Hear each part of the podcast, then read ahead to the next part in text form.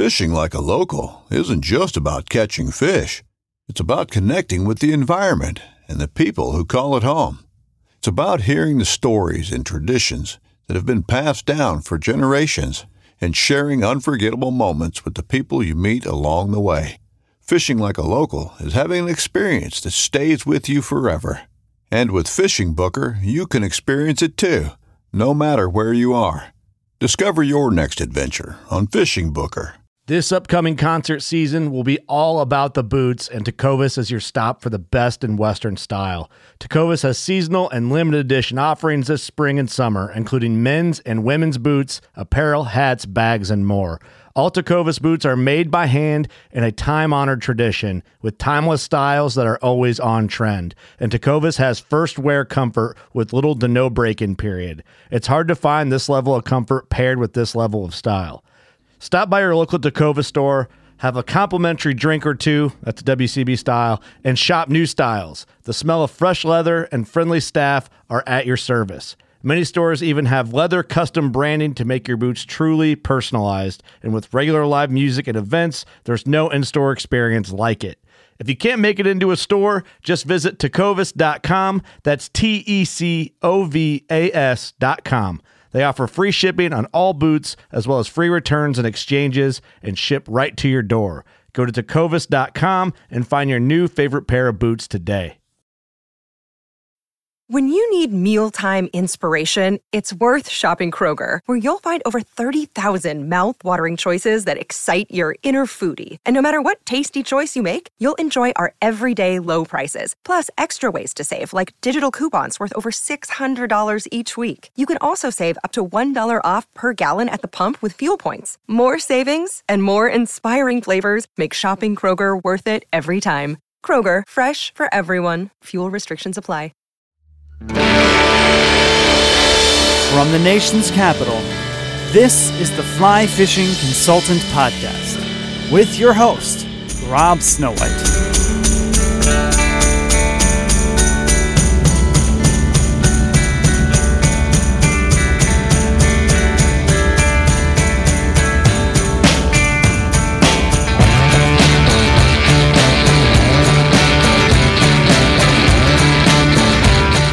Thank you for downloading my podcast. My name is Rob Snowhite, and you can check out my new website at robsnowhite.com.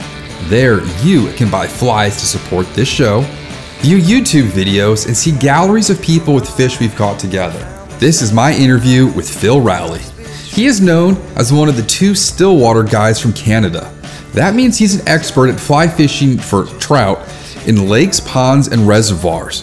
We're not going to talk about stillwater fishing in this episode. Phil will tell us how he offers tips regarding strategies and tactics, fly tying advice, entomology photography, and how he creates videos, authors books, and writes articles, along with his public speaking events, guiding, and trip hosting. What we do talk about is Phil's childhood in British Columbia, the benefits of having an aquarium, current trends in flies with regards to balanced flies, leeches used from Canada to Argentina, jig flies, and attractor flies. Those are flies that don't look like anything found in nature, but are suggestive to the curious fish. We're going to learn about static electricity in Canada and where Phil likes to fish when he travels. If it swims and eats, Phil is interested in catching it, and that's what we're going to learn about in this episode. Thanks again for downloading this podcast. All right, Phil Rowley, I'm glad we finally have you on. Who is your celebrity doppelganger to start off with, in case people don't know what you look like? well, there's two. you want to poke fun at me? You could say Howdy Doody, for those of you old enough to remember, or maybe a Ron Howard. All right. My dad used to sit in the peanut gallery. Well, that he might be able to verify. yeah. And if we're going to throw a dart at Canada right now, where would it land in your location? It would land uh, just a, f- a few miles east of Edmonton, Alberta. Okay. About six hours north of the Canada US border with Montana. That's not bad at all.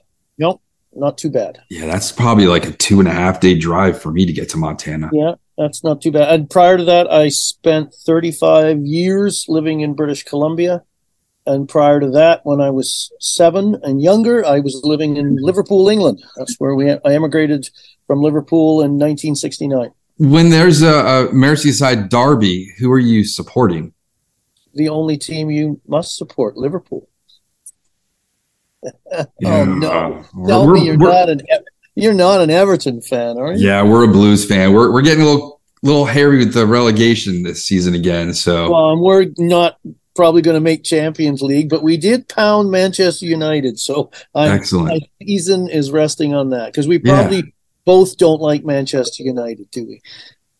My buddy's a Man U fan, so I have to just deal with it all the time. And then My wife you, and son are, oldest son are. So, although that last game they disappeared out of the room pretty quick.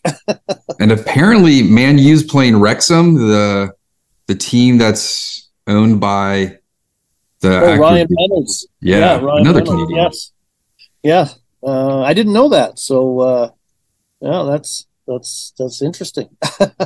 Do you and Simon ever fish? And then he's got to wait till the matches are over before you two can go out on a Sunday or Saturday. I have fished with Simon, and we often cross paths at the. Uh, and we're talking about Simon Gawesworth, um, who uh, cross paths at the various shows across North America, and it is not unusual for us to be huddled in a room somewhere together watching Liverpool play, or if we have to be on the show floor because our uh, responsibilities demand it, then we are both decked out in the appropriate red attire, scarves, hats.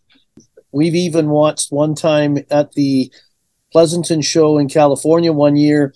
Um, the match started about an hour before the show opened, so Simon was able to get the match on the big screen in the Rio booth. So we stood there and watched the game, the half, you know, first half in relative peace, and the second half was with the rest of the public there. And I remember a lot of other people just thought we were both crazy to be That's that. funny. Yeah. That's fantastic. Well, let's get to the fishing talk because we could do Sure. football all day. How did you get into all of this? How did it start, and how and when did you become an authority in the field of Canadian fly fishing? Well, it started for me in England. I was great, thankful enough that my parents let me go with um, uh, a neighbor, Peter Hopley, and we went down to Sefton Park and course fished. So you would fish for uh, roach and bream and um, rudd and perch, and a carp was the sort of the, the pinnacle of that experience. And that was, I must have been about five years old. From there, we emigrated to Canada, and I started. We landed uh, and spent the first year in Chilliwack, which is in British Columbia, about an hour east of, um, hour or so east of Vancouver, and uh, I fished around there. The stream, the uh, rivers, the Vedder and the Chilliwack River, which are really the same piece of water, and then we moved to Vancouver Island. About a year or so after, my dad got a job over there. So then I grew up on Vancouver Island, and I fished locally off the docks, mostly ocean fishing for you know whatever swam and ate something, we would fish with it with conventional stuff. Probably start with buzz bombs, and then we'd have a plate of Rhys Davis anchovies, and we'd run out of those, and then we'd wrap tinfoil around the hook, as our allowances would only carry us so far, but our love of fishing much, much further. So we caught all manner of things from rock cod or rock bass to bullheads, which are just sculpin to flounder to anything that ate, we caught it or tried to. And did the foil on the hook work like in the episode of MacGyver? Uh, yeah, for for rock bass or rock cod as we called them, uh, worked quite well because they were they eat anything. Um, you know, we would just paddle out to some rocky outcropping in an inflatable that you know against goose barnacles was not a good thing. There was lots of holes and patches on it. Um, but anywhere there was kelp beds, um, we could find fish, and every once in a while we get some salmon rolling by, and that would send us all into a craze trying to catch one of those. But we were never fortunate enough uh, to do that. Did you catch other things besides fish as a kid? Going out flipping Oh over yeah, bars? crabbing, shrimp. Um, we would make little land, uh, make um, the shrimp would come in in the fall months uh, on their migration and mating and migration runs, and we would go down to the local um, government pier, and uh, we had old bicycle um, rims that we wrapped in burlap sack and attached some rope to it and a little can of sardines to get them in, or if we had any old fish heads or anything like that, we put that as in as bait, lay it on the bottom. All the shrimp would crawl in to feed on it, pull it up slowly, and fill buckets of them. And every once in a while, you get a nice big um, uh, rock crab or a Dungeness crab in there too. So that was, yeah, we were we were we ate a lot of seafood back then. Were your parents okay with all of this playfulness outside and bringing things home? yeah, I was always bringing things home, including garter snakes and other things too. But yeah, they, um, you know, it, it's funny. You look at, I've got two sons now. Obviously, well, you don't know that, but they're uh, 30 and 27, uh, 28. Um, so they've grown up a little bit. But um, you know, I I grew up in a time where your parents sort of let you out the house in the morning, and you had to be home by a certain hour. Uh, you rode your bikes everywhere. There was no cell phones. Uh, the only time you would get in trouble is if you didn't make it home by curfew, or at least if you were at a friend's place, make a phone call to say you were going to be late, because that's when the worry kicked in. And nowadays, in the society we live in, kids have cell phones, and you always know you drive them everywhere. It's Yeah. it's kind of I miss those old days where you know that your biggest risk was wiping out on a bike somewhere on a trail. And I'm jealous of the kids that grew up out west because my first trip out there it was 10 o'clock in Montana and it was still daylight. hmm So when you have to be home by dark, you could be out so much later. Well, where I live now in the summer months, it doesn't get dark till 11. So, yeah. So, uh, as a kid here, I would have taken advantage of that. So Yeah. you have to have, I mean, you got a curtain behind you, but if you want to watch a movie and you want to have a dark room, you've got to have good curtains or something to block the light. no, no, no. It's, um, we got blinds on and everything, but with the TV, it's not a problem the way the room's set up. Okay. So, yeah. That's It's just almost- almost clutter against behind me. It looks like a, a bomb went off. It's almost season to put my TV out on the screen porch.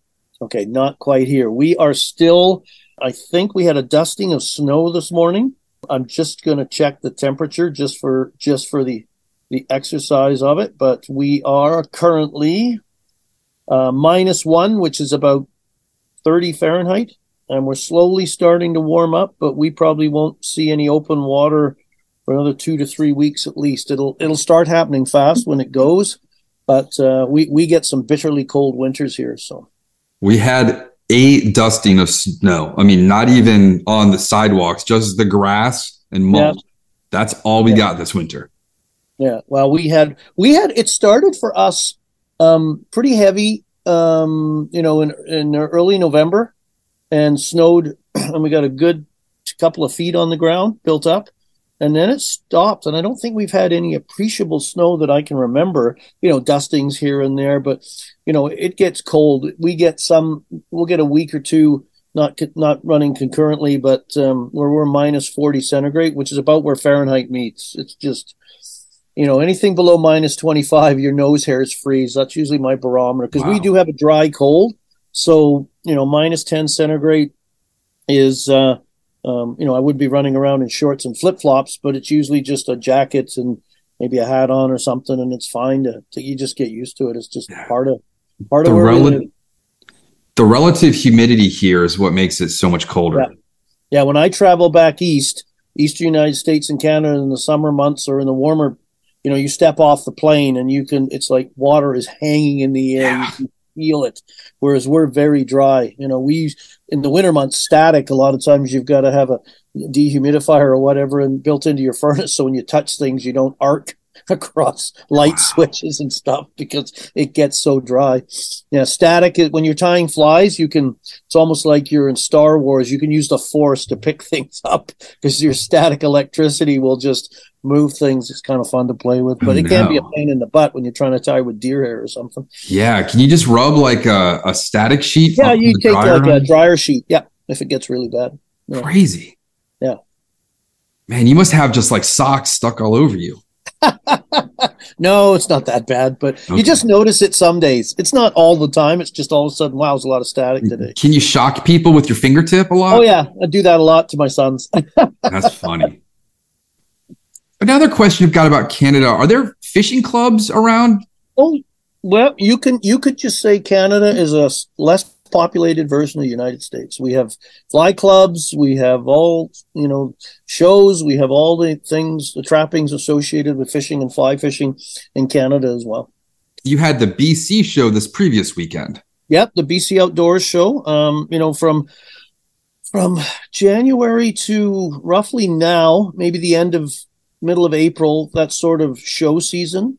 So I travel all over North America. Um, my expertise is stillwater fly fishing, so that's sort but I do other disciplines as well. Um, so I have been, you know, you mentioned the BC Outdoor Show last weekend in in Chilliwack, which is um, I mentioned that where it's changed a lot since I was last there in 1969. So, but I've already I started at the Marlborough Show in Boston, then I carried on to the Edison Fly Fishing Show in Edison, New Jersey, uh, the Denver Fly Fishing Show, the Fly Fishing Show in Pleasanton. I've been to Kansas City this year already, Spokane, Reno. Um, so I just a little fly fishing nomad running around show to show, club to club uh, at this time of the year. And who's your compatriot, this Brian Chan fella? How'd you meet him? Brian Chanfell. It's funny. I met him. He is. Uh, we've become really good friends. We've been friends for close to 40 years now. We do online courses together now in schools. But um, he was doing a presentation in Vancouver, and I had taken my fly fishing addiction to a new level. I, I'm fascinated by nature, and and one of the appeals of fly fishing in particular is understanding aquatic entomology, the food sources trout feed upon. So um, I wanted to learn more about bugs. So I set up a 30 gallon aquarium in my um, garage because that's as close as my wife would let them in the house because she knew what would happen if they got into any warmer temperatures, they'd start hatching. But I had a, th- a thriving 30 gallon aquarium with all manner of aquatic uh, invertebrates in it damselflies, scuds, caddis, mayflies, water boatmen, backswimmers, leeches, the odd dragonfly, but you don't want to get them in the aquarium because they are like the movie Alien. Once they get on the ship, they just decimate everything in there. So Brian was coming down for a presentation and asked if he could borrow some bugs uh, to put in little aquariums. So for his talk, he would have live critters, which is always better than a than a picture. So we met for dinner uh, that night when I brought him, and we sort of hit it off, and um, you know had the same interests. Young families at the time played hockey, uh, loved to fish, of course, and that just started fishing together, and then started you know doing schools together. We rather than seeing you know we some people ask you know you could have seen each other as competitors but we never did. Um, we just saw that we were greater than the sum of our parts and worked together, and and we have a lot of fun together. Um, we uh, we work well, um, those kind of things, and we do presentations and, and joint stuff. We have our own online store that totally focuses on stillwater fly fishing. So we do a lot of things together. Just don't get to fish enough. That would be my only complaint because he's now, you know, a good eight nine hour drive away. So we try as best we can to coordinate our schedules. But uh, Brian's sort of retired now, you know, and he's living in Kamloops. He's living in arguably some of, if not the best, stillwater fly fishing in North America. So he doesn't have to go too far out of his door. I spoke to him yesterday. He's already out. The ice is starting to come off some of the lower elevation lakes around the Kamloops area. So he's already fishing some of the open water around the shore where I won't be fishing for, a while yet. So uh, but I did get to go fishing in February in between the Denver and Pleasanton show. I got three days on uh, Pyramid Lake in Nevada chasing giant cutthroat. So that was that was all right. that whole place is just fascinating. It's a totally different fishery. Yeah. Um, you know, I've got the good for I've you know fished a lot of lakes across North America, down into Argentina now, and that lake is unique in the way it's fished, particularly with the ladders and the chairs. 99% of any other lake you tried to sit in a ladder or a chair you'd sink up to your armpits in mud right? Because but it has the firm bottom to do that and it's just a unique fishery that's you know evolved the way it has and it's it's pretty cool. That's definitely on my list of things to do. Yeah, some big cutties in there now. They put the pilot peaks. I first fished it over 10 years ago when they had just the summit strain in and they got to about 10 pounds but these pilot peak strain fight really well you know, cutthroat are always known for their fighting ability, um, but they are, you know, a very cool trout species to catch, and they're usually pretty cooperative. But these pilot peak are pushing well over 20. uh, pounds and they pull. I was fortunate enough to get a 10 pounder and a 15 pounder on that last trip. So that's incredible. Pretty exciting. Very cool. Yeah. I want to go back to your aquarium. Sure. So when you were sitting there, I'm guessing you probably had a nice comfy chair where you can just sit and stare at it. How did that influence your fishing, your fly tying, how you would fish a fly? Like seeing scuds in aquarium is one of the most wild things I've done. Is they're so Yeah. active. Yeah, it, it was, um, and it was sort of inspired. Both uh, Brian and I, there was a uh, fly fisher in British Columbia by the name of Jack Shaw. Um, he rose to prominence, I would say, post World War II, early 50s. And he started having bugs in aquariums and studying them because he started developing flies and, and, and presentation techniques that matched the food source. Prior to that, it was a lot of wet fly and attractor fishing um, not much in the way of the imitative stuff. So he, what he had done, reading a couple of his, he put out some books, uh, Fly Fish the Trout Lakes, and can't remember the other one. I should know this, but anyway, fascinated by what he did, and it sort of stuck in my brain. And I said, one day I want to do that. So I did. I eventually did it, and I, you know, set it up, got the aquarium going, just like you get any tropical fish aquarium going. You got to get the biology of the aquarium established, and then I would uh, go out to local lakes and start capturing bugs and, and dump them in there. And it was always a constant state of flux because something's always eating something else. It's a it's a rough and tumble world down there. So you know having any kind of balance was impossible because often if you brought weeds in you'd get some somebody in in the aquarium you wouldn't. And i mentioned like a dragonfly nymph they can just reap carnage on, on the place. They're such aggressive predators. You know i've always approached my fly fishing from a science based approach like understanding nature and how all these creatures and how how the lakes function every you know, function throughout the year, those kind of things. So you really learned, you know, as you mentioned, the scuds, their behaviors when they're active, their coloration, how do they move, their habits. And ironically, scuds next to dragonfly nymphs were arguably the most aggressive thing I had in the aquarium because they used to hunt in packs. So some days they were vegetarian, other days they would shred a damsel damselfly nymph. Three or four of them would gang up and tear it to pieces. Yeah. So you really got to see things that you would never see in, you know, be very, if you did see it, you were very lucky because, you know, we just didn't have that, that privilege. And you mentioned I would sit in front of the aquariums and just watch for hours. My wife said, just go kiss them goodnight because I, I spent a lot of time down there. But I also did it because I was starting to do presentations. And of course, if you have a, a picture of the insect or the food source, you know, it just adds another element to your presentations. Now it's all video, of course. So I was taking pictures and developing my, you know, getting frustrated, developing my, trying to self teach yourself macro photography. And that all sort of dovetailed and came together in my first book, Fly Patterns for Still Waters, because 20 some odd years ago, there was no book specifically designed for stillwater fly patterns there was books that said, "Oh, this fly could be used in a lake," or "I have used this," or maybe a little bit, but nothing specific. So I used what I had learned from insects to take up, develop a pattern book that focused on my stillwater patterns at the time, others such as Brian's, anybody you know across North America I'd run into who had good stillwater patterns, and I basically linked an understanding of the food source, what its traits and characteristics were, and how that influenced your fly design and your how you presented it. So what colors did it come in? How big was it? What was its what were sorry, what were its behaviors? Did it swim? Did it crawl? Was it a predator? Was it a you know, was it a, a herbivore kind of thing? Was it, you know, and just link that in that, that book. uh, I was very fortunate, did did very well, you know, for a fly time book. It it's now just gone out of print, but it, it had a shelf life over 20 years, which was pretty good. That's I'm fantastic. told. I'm told. Are there bugs that you see out in the wild that get you excited? For me, it would be a mayfly. They don't live really where I am. If Yeah. I go somewhere and see like a drake near a, a light at night, I just For us on lakes in the west, it's chironomids, midges, because they are the number one food source.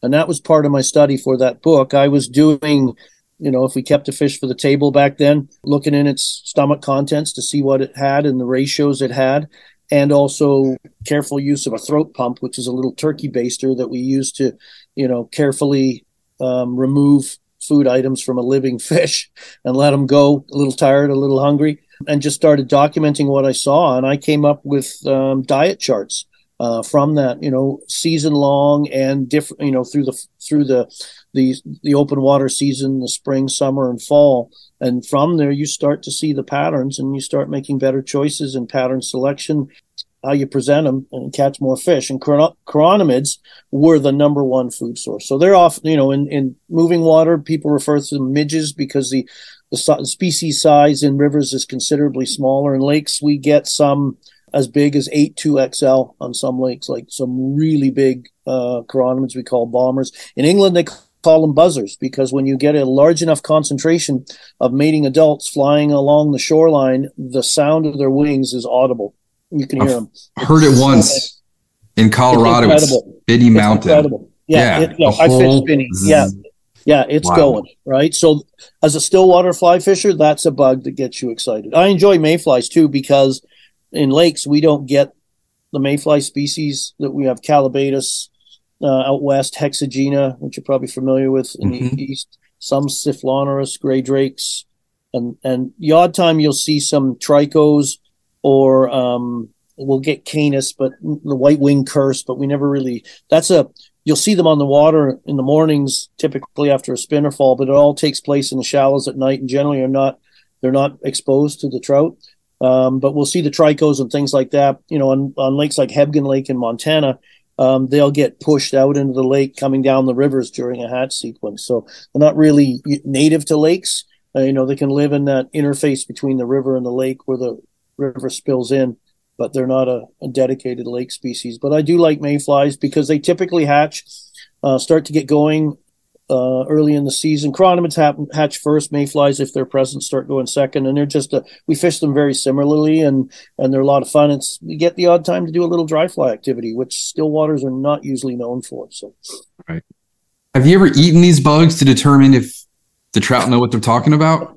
not on purpose, but I always joke sometimes when you're on a lake moving from one location to another and you've got the boat the boats going and you fly through a swarm and especially chironomids you, you get a few stuck in the throat I always joke I don't quite know what trout seeing them but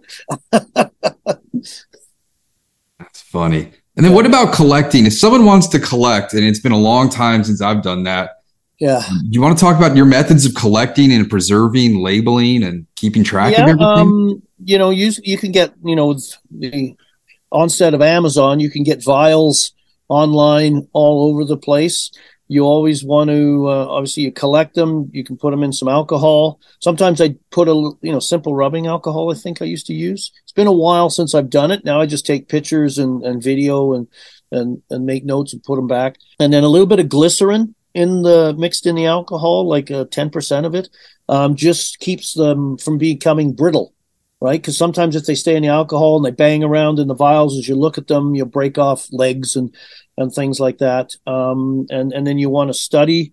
Um, and if you slide a piece of paper in there, you want to write it in pencil um, because it'll stay on the label. Or you want to always mark it uh, where you found it, the date, and all that that kind of stuff. Um, yeah, I just recently did an online course with. Uh, Another friend of mine, Rick Hafele. I don't know if you've heard Yeah. of Rick. Yeah.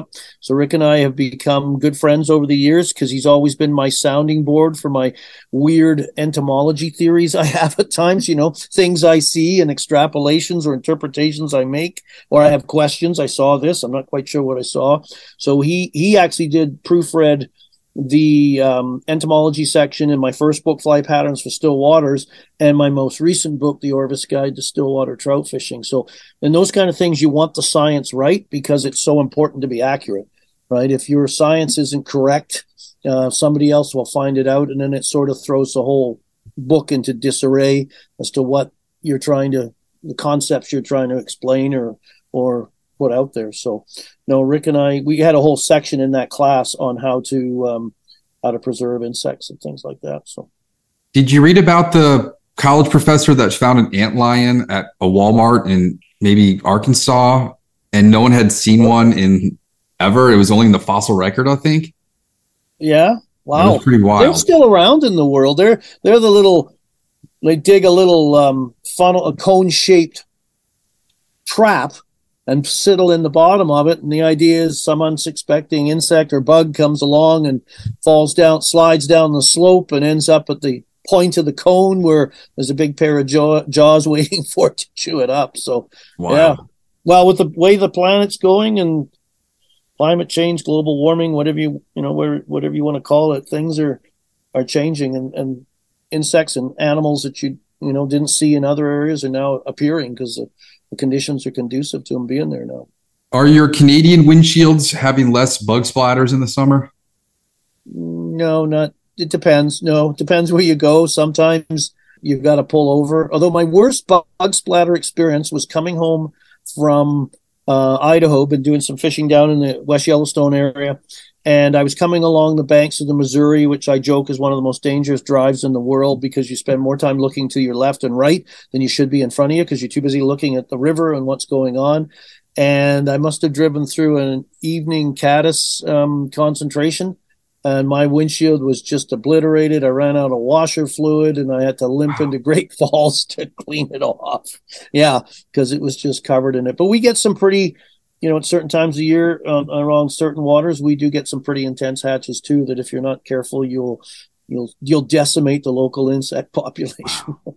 Are hatches there occurring at different times of the year now? typically, you know, the further north you go, the hatches in, in, latitude and elevation, so further north or further up, your hatches tend to be delayed because it's water temperature is the thing that governs hatches. So it's going to take those waters a little longer to warm up to the point that uh, emergence will take place. It's fascinating, you know, talking with Rick, for example, you know, when water's at a certain temperature, you know, an aquatic insect, all of its horm, you know, it's all of its efforts go towards growth and then when it hits that temperature threshold, it goes through a change.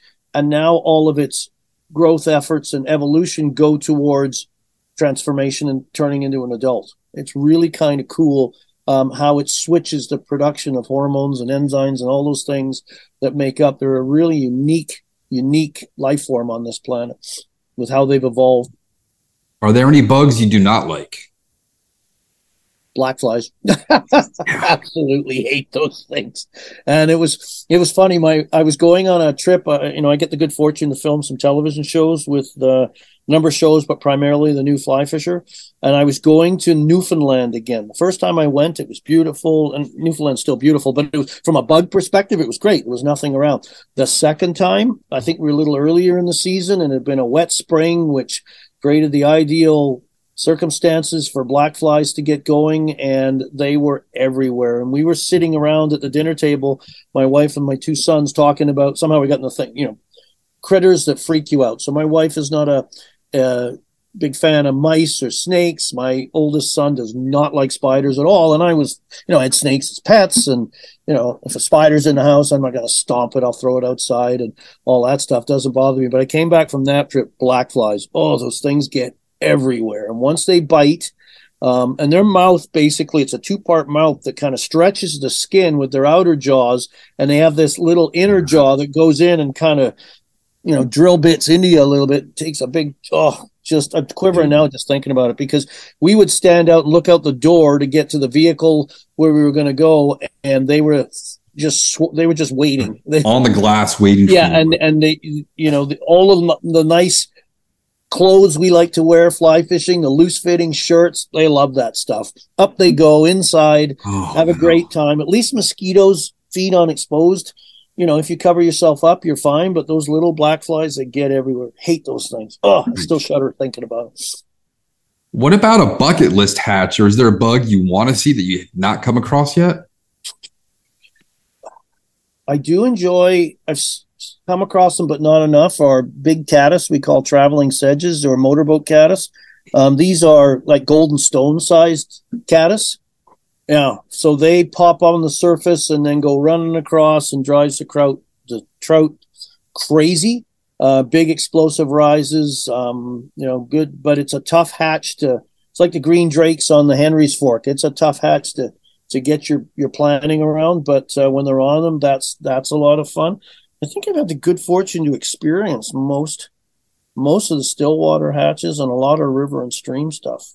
I'm trying to think of something. Cicada, I wouldn't mind. I've I haven't actually had a chance to experience those and i see you know i've got friends in uh, you know down in utah and wyoming and those places that send me pictures of and I mean, that's my kind of bug size of a thumb Yeah. right so, I only caught a bluegill on a cicada when we had the massive hatch a year, two years ago. Yeah.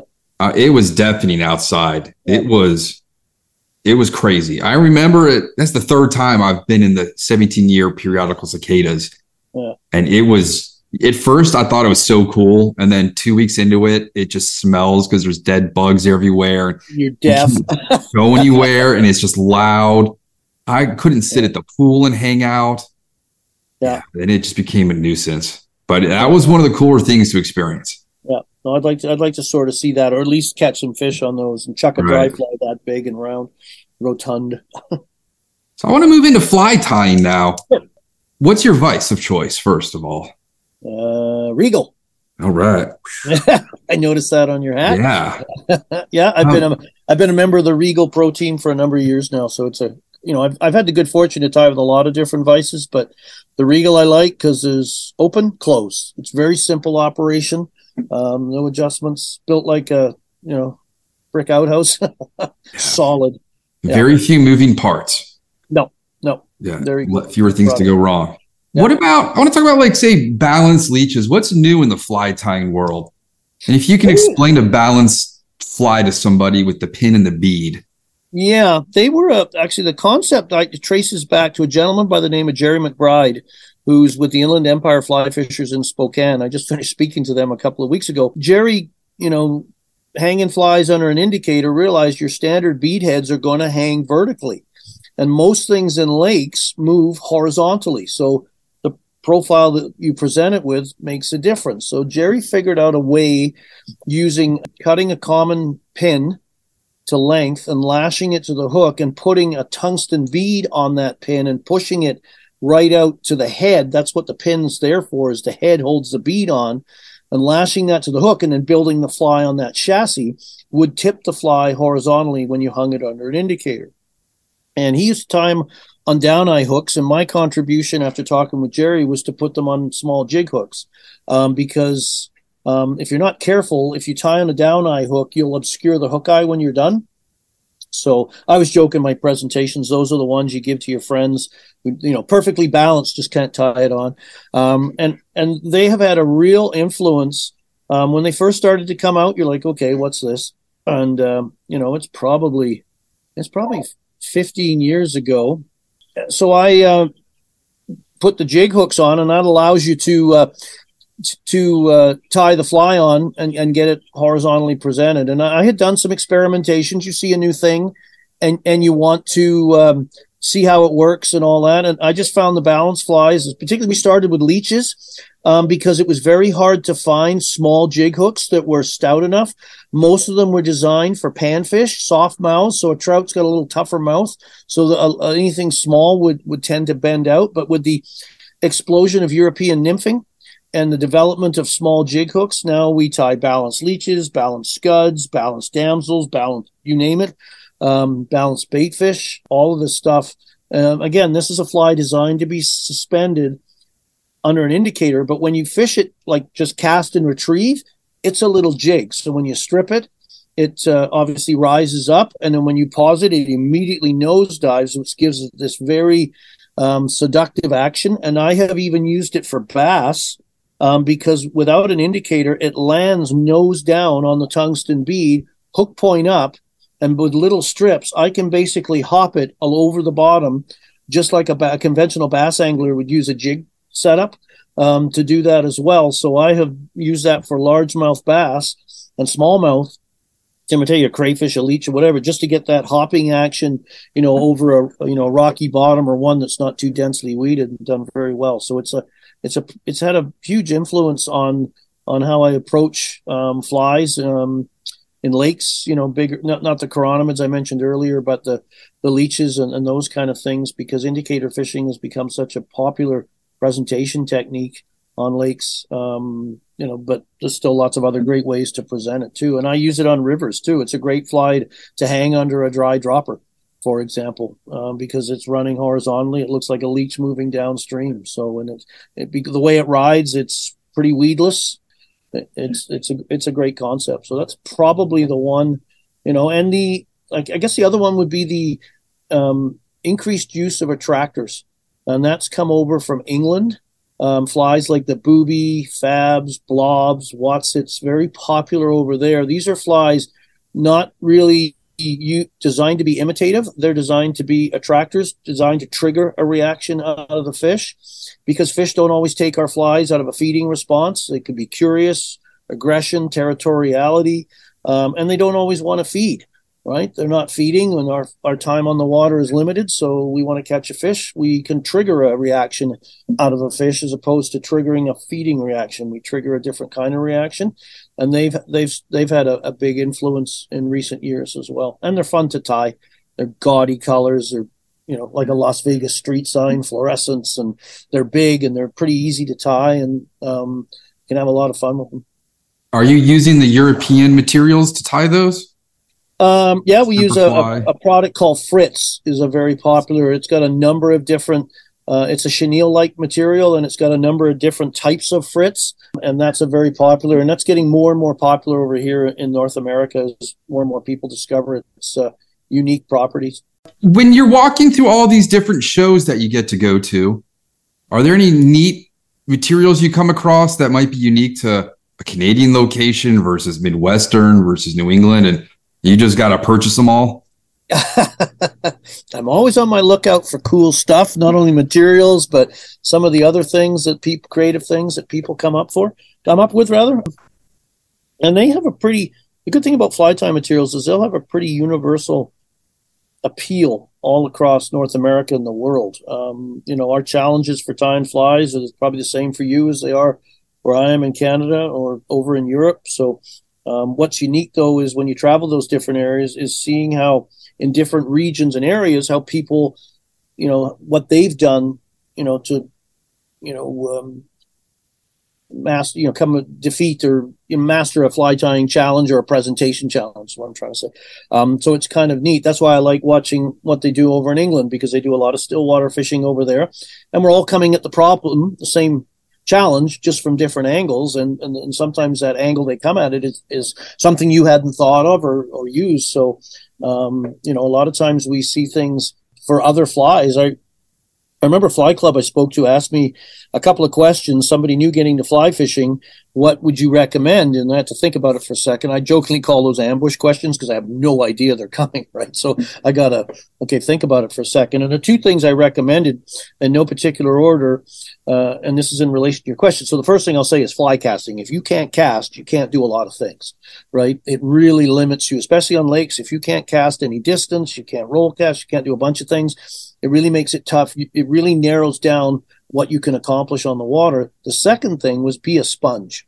And that means learn all you can on anything you want. So you might be at a show and there might be a tire there tying flies for sailfish, right? And you might say, I can't conceive I'm ever going to go tie flies for sailfish, but I'll sit and watch, right? Because I'll see some material they use to master a challenge and go, wow, that's a light bulb moment for me, either the material or how they use it. I might be struggling using the same material and see somebody else use a, a different technique that totally controls it and it doesn't become a problem. And you know, I incorporate that. So you never know where your next little nugget is going to come from. So try to be as open minded as you can and learn anything. You might look at something and say, I'm not, can't ever see myself doing it. I don't like to do it that way. That's fine.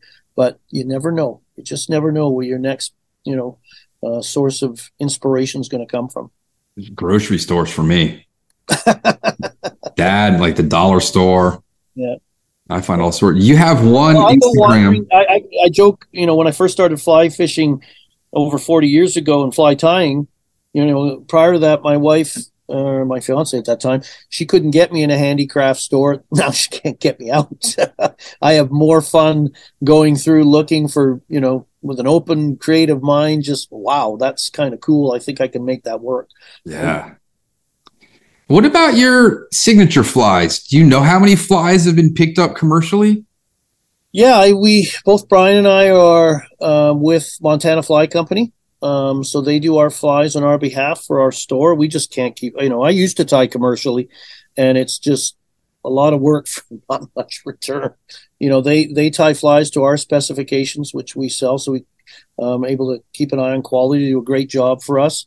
And I've got I think something around 60 different SKUs of flies out there, always creating new ones as well. Uh, you know, balance leeches, all the chironomid patterns. You know, we could we could sell hundreds. There's so many for such a simple food source. The pupal stage is what we fish most often, which is basically a bead, a body, and a rib. Um, but there's just tons of variations and materials and color combinations that we can use for those. So do those leeches, dragon nymphs, all of the major food groups I've got flies for that I've been fortunate enough that uh, they've seen the value in them and picked them up, not only for what we sell in our online store, but other fly shops around North America and I imagine the world too. How'd you get your foot in the door with that? If, if there's a listener who's got some creative flies like me that you would love to get picked up, is it just you just constantly send them? You have to yeah. They people? you would approach them and they have a uh, each has a basically an application process, and you would submit your flies to them, and they go before a panel, and they would look at them. Um, you know the the sometimes if your flies are rejected, it's not because it's a good fly, but that particular component of the market is saturated, right? So it's just a you know they just carry enough, but there may be a niche that they're looking for. They're low, so you could probably get an idea looking in their catalogs, either a hard copy or online, and and see how your flies would fit in with what they're offering. And they're always looking for unique stuff as well um, that solves a problem. Sometimes some of the best flies, you know, I had some flies that perform really well, and it was you know particularly with stillwater because it's not it's not as understood as as river and streams.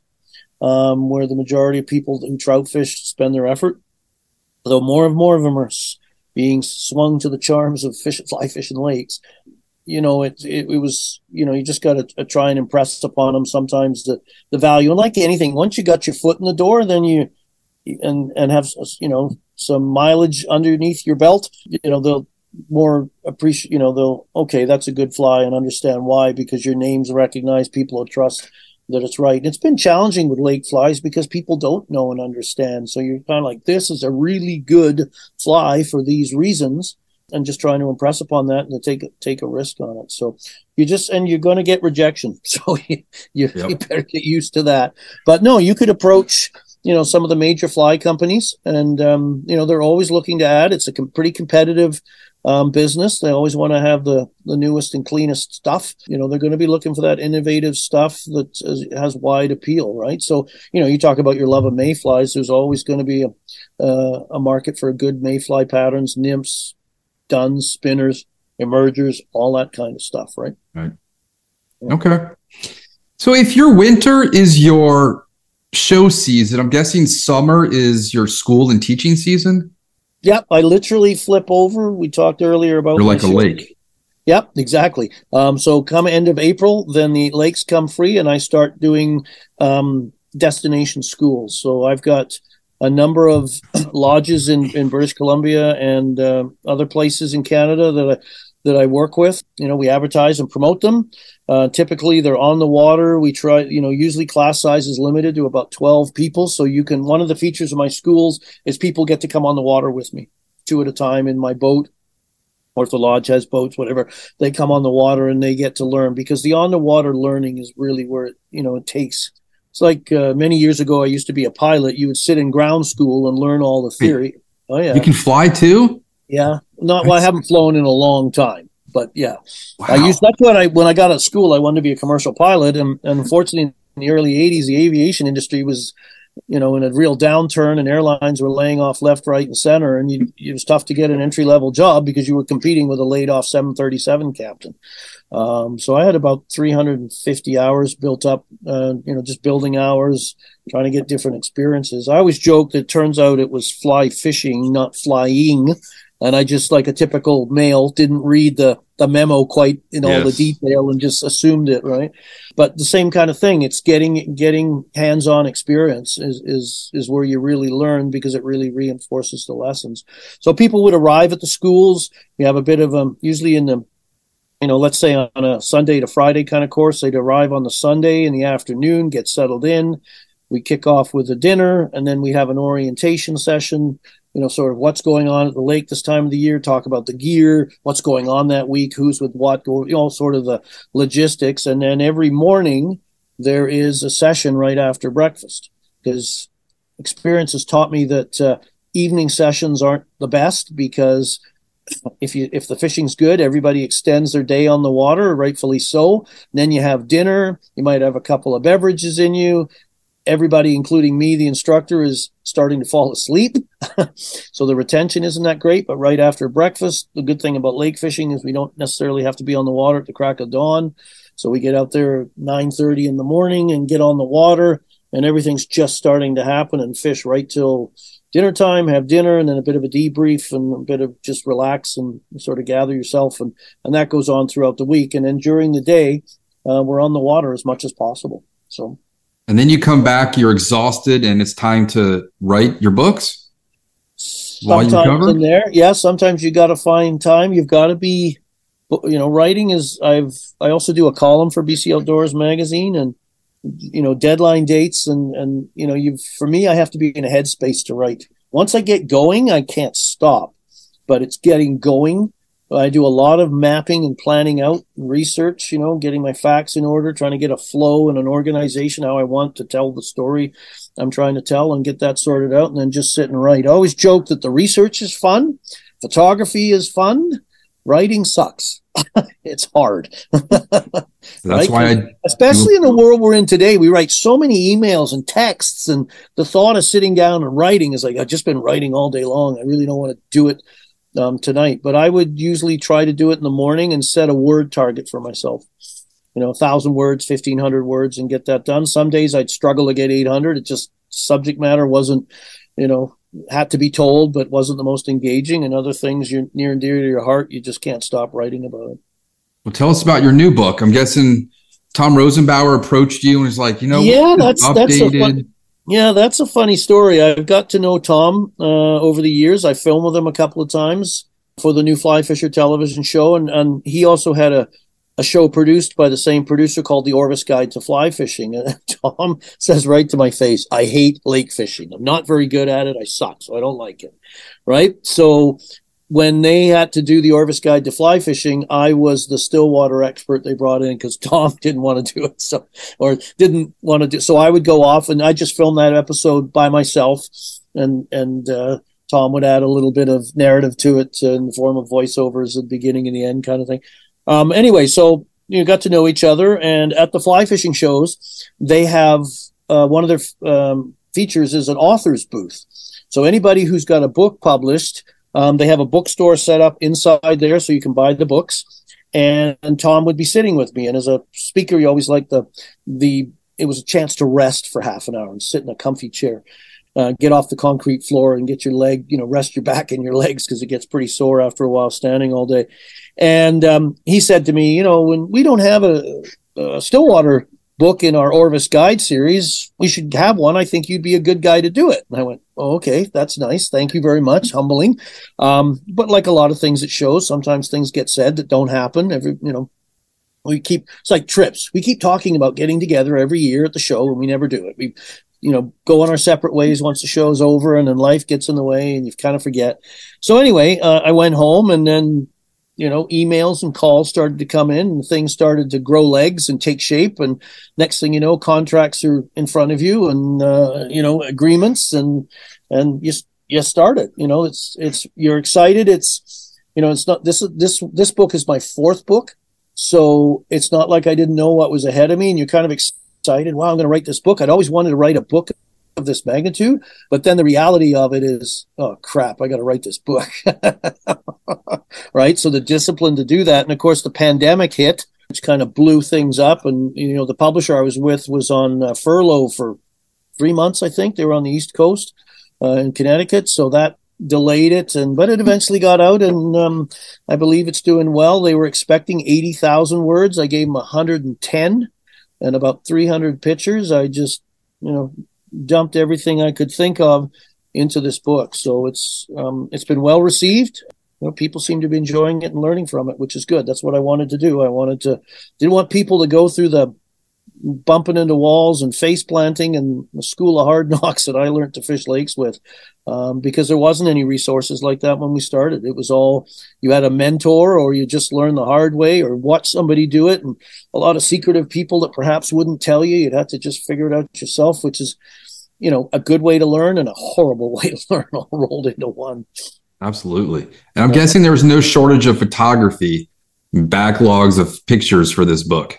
No, I had lots. I had lots. Although I, as I mentioned earlier, I've done more, got more and more into video, filming for my YouTube channel, things like that. Um, uh, you know, when it, it's just how things have evolved, but there's still always need good quality uh, images. And now we have so many good, you know, your iPhone today can take some outstanding images as far as quality and resolution. Yeah. Um, you know, years ago it was slide. I learned to do macro photography with slides. So you would set everything up and shoot them, and then about yes, you see those Kodak ones yeah, back there. I do. Yeah, I remember those. You know, you would go to shows with your um, your little Kodak uh, carousel. carousel, and it's and there was two sizes. It was 140 slides, and I think it was was it 80 or something and you always wanted to use a 140, but they were known for jamming, right? And so, and then you'd have to, and if you had multiple shows, you would go back because the cost of duplicating so- slides was off the dial. So you would be sitting there in your room shuffling slides around presentations, right? Because you could have a slide that, you know, dupl- you know, now with PowerPoint and digital imaging, you can put shows together in no time and you know 10 times the quality of the show um, that you'd have with a slide right? You can put yeah. diagrams, embed video, bullet points, key points. Uh, you know, and, and I think as presenters, it's made us better because the PowerPoint presentation keeps you on tar- on track. You know, when that slide pops up with the key points, you you know sometimes in a in a slide presentation you would drop a slide in that was kind of abstract, and then you'd look at it and go, "What the heck was that?" Therefore, three slides later, you'd remember, right? So uh, it's it's made for. I don't miss the slide projector days, not at all. And the bulbs that would burn out, and then you'd have to take them out, and they were about the temperature of molten lava when they blew. So uh, yeah, and they were in really tight quarters to get them out. Wasn't no, don't, don't want to ever go back to that. No, I think I may have had a fan die once. Yeah, mine. Oh, yeah. Now PowerPoint projectors go forever right? Never burn out. Yeah. But I've never had one. Touch wood. so when you're, are you doing all the filming and editing yourself for your YouTube? Pretty much. I've got a friend who does. My friend and my wife do the editing, and the and I do a lot of the filming. But uh, you know, for my fly tying videos I have on there, we usually film them in batches. You know, spend a day or two and just film, film, film, film, and build up an inventory they'll get edited and then we'll trickle them out. You know, I'm trying to do them, falling a little bit behind, but I try to release one a week uh, because YouTube's a television channel and people, you know, get to know when things come out. Like, you know, when your favorite television series was on, it's always eight o'clock on Tuesday. You wanted to make, you know, prior to the ability to record or watch it or binge it on Netflix or something. So, um, you know, try to keep that frequency up. It's the frequency people come up because they subscribe, they get a notice whenever you put a new video up. But I'm doing more and more um, vlog entries and educational videos as well. You know, little how-to tips and things, and that'll start going in earnest now that you know winter's finally leaving. Standing outside trying to illustrate a point when it's snowing and blowing all over the place. Not Is there good. a topic that trends more on your videos than others that people are watching? Um, they do like, you know, you put certain flies up. Sometimes I'll put a fly up because it's a good fly and I think it's important to get it out there and that maybe doesn't get the response. But any leech flies, chironomid pupa, scuds, those those usually get good responses. Good responses. You know, dries not so much, but you know, you do have to have some good dry flies in your box on lakes too. So um, you know, they they do well. And again, as a as the channel grows, it starts to have its own momentum and people will enough you know i'm fortunate enough now i've got close to about 13 and a half thousand subscribers on there so um, when you put something up it, it tends to go a lot faster than it did when i had 100 subscribers it's awesome because right? youtube's a search engine so there's a whole learning how that works right so you have to film and edit in such a way sometimes that's conducive to how youtube with their algorithm wants to promote it rather than the story you're telling. Of course, if you get to be you know a, a huge YouTuber with millions of followers, then you set the trend. But I'm not there yet, and I don't know in fly tying or fly fishing that'll ever happen. So Right. What brought you to Maryland to catch that striped bass on your Instagram?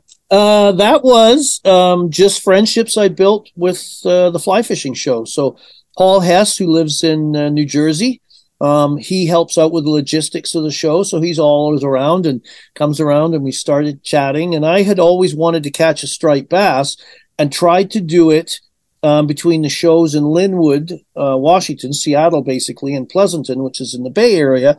I would try and arrange to get a couple of days on the Delta to catch a bass in February, which wasn't the best time to catch a bass on the Delta because it was cold and never had much success. And Paul said to me, if you want to catch bass, you got to come to the East Coast. That's where they are. So, um, you know, we eventually were able to coordinate a trip and we went and fished Chesapeake Bay um, with a guide, um, Kevin Josenhans. I think he's retired now, but uh, got me, you know, within half an hour, I had three of my first striped bass. I thought it was going to be a lot. You know, it was great. They were willing to play. The weather was beautiful because it can be nasty out in the ocean or in those areas. It's a beautiful.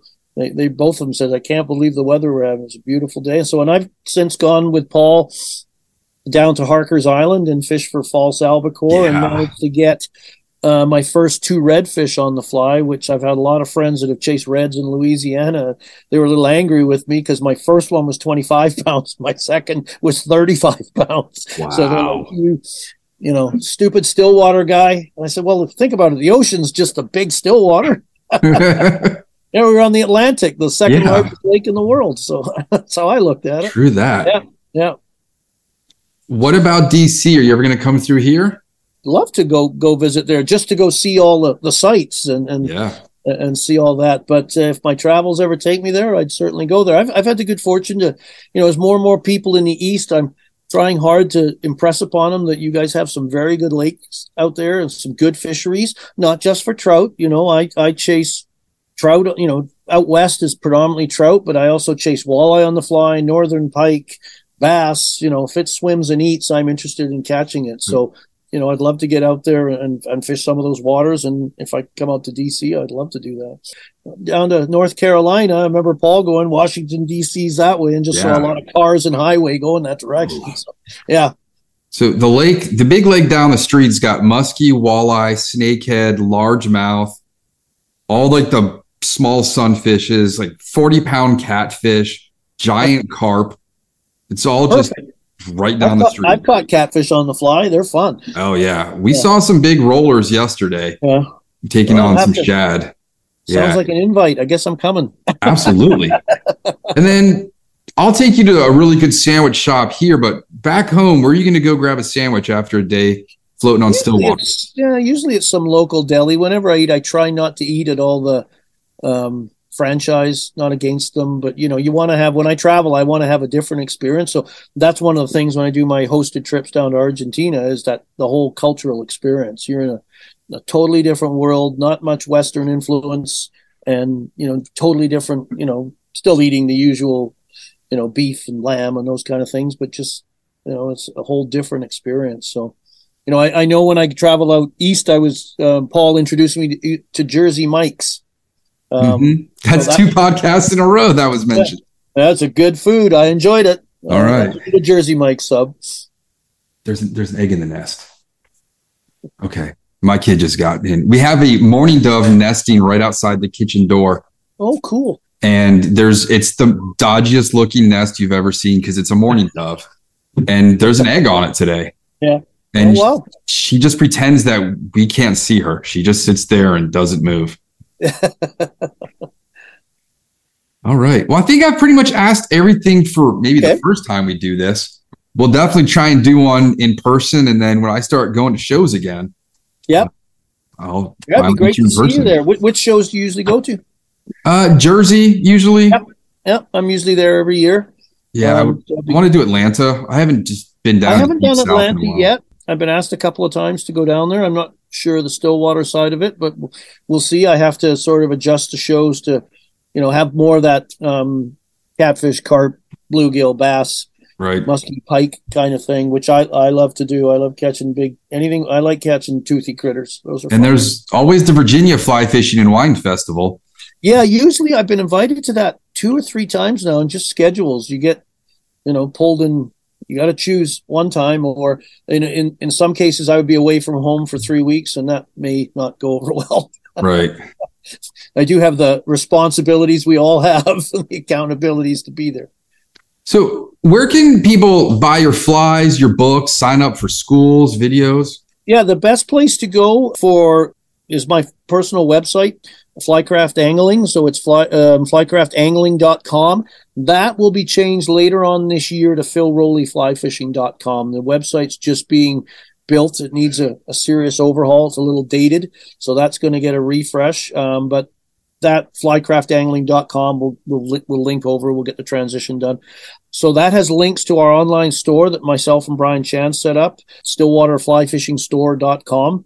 Very original name, but search as well. And that store came about because we would promote products and things that we had found and and uh, tried to guide people where we had found them and they couldn't find them there anymore. So eventually we just said, why don't we do it? So we are totally Stillwater exclusive there. We have our flies, uh, the leaders and accessories we like to use, throat pumps, all of our books and DVDs, um, all the things we've done there in a kind of a one-stop shop, Stillwater fly lines, um, those kind of things.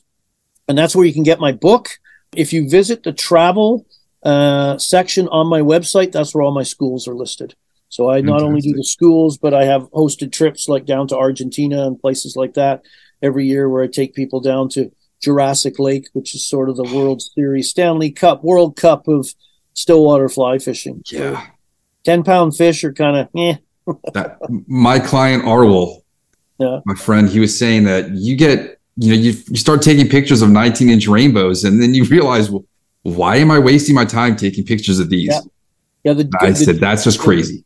Yeah, the guides joke after day one they won't take a picture of a ten pound fish, and and it's funny you get skewed because you'll bump into. I go with a, a lodge called Estancia Laguna Verde, so they have access to over twenty miles of shore, and they're one guide for every two anglers. So you're in these Hilux trucks, which are like tanks. They go anywhere, and they've got a road system um, that they've built in. So you scatter all throughout the lake, and then you generally meet around two in the afternoon and have a lunch all together and talk about what you did. And about two days in, I remember I had these two guests that said, you know, how'd you do? We got, a, you know, got we're lucky, got into about 10 fish and anything big? No, nothing over 10, 12 pounds. And I'm like, do you hear what you just said? You just threw a 10, 12 pound trout under the bus. Right, because it wasn't big enough, and and you do get skewed up. I've been lucky; my biggest trout has come out of there. I was fortunate enough to catch and release a 20 ta- 22 pound rainbow on a balanced leech, the same fly I would fish in my home waters here, exactly the same. The CBO, it's on our store. It's a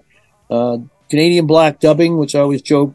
I don't exactly know what Canadian black is. Our black is the same as anybody else. Actually, it's a unique dubbing mix that uh, from the Canadian, based on a color from the Canadian mohair company for mohair leeches that were popular very years, many years ago. Um, but exactly the same thing. And I always go now, typically in the November, December. I'd like to go in January if I could, but uh, show season doesn't allow for that because I've been in April and I can't. I I land back in North America. Our season's kicking off, and when you've been catching, you know, for a week of ten to twenty pound rainbows to come and catch a seventeen inch trout's kind of eh, anticlimactic. Yeah. Right? So your, your whole sense of proportions gets thrown off. So pretty cool experience. Fantastic. Well, Phil, thank you for your time. Thank you. It's great to have you on your Beyond Wealth of Knowledge. Yeah, thanks, Rob. It was great, and, and uh, look forward to maybe talking again or sharing a coffee or Jersey Mike's in New Jersey next season. In Jersey, we'll go to the Edison Diner, and get a real sloppy Joe. I'm in. I'll hold Sounds you to that. As soon as I All see right. you, we'll be going. All right, my friend. Thank you Take so much care. again. Take care. Anytime. Bye bye. Thank you for joining us for the Fly Fishing Consultant Podcast. For more information or to contact Rob, please go to www.robsnowhite.com.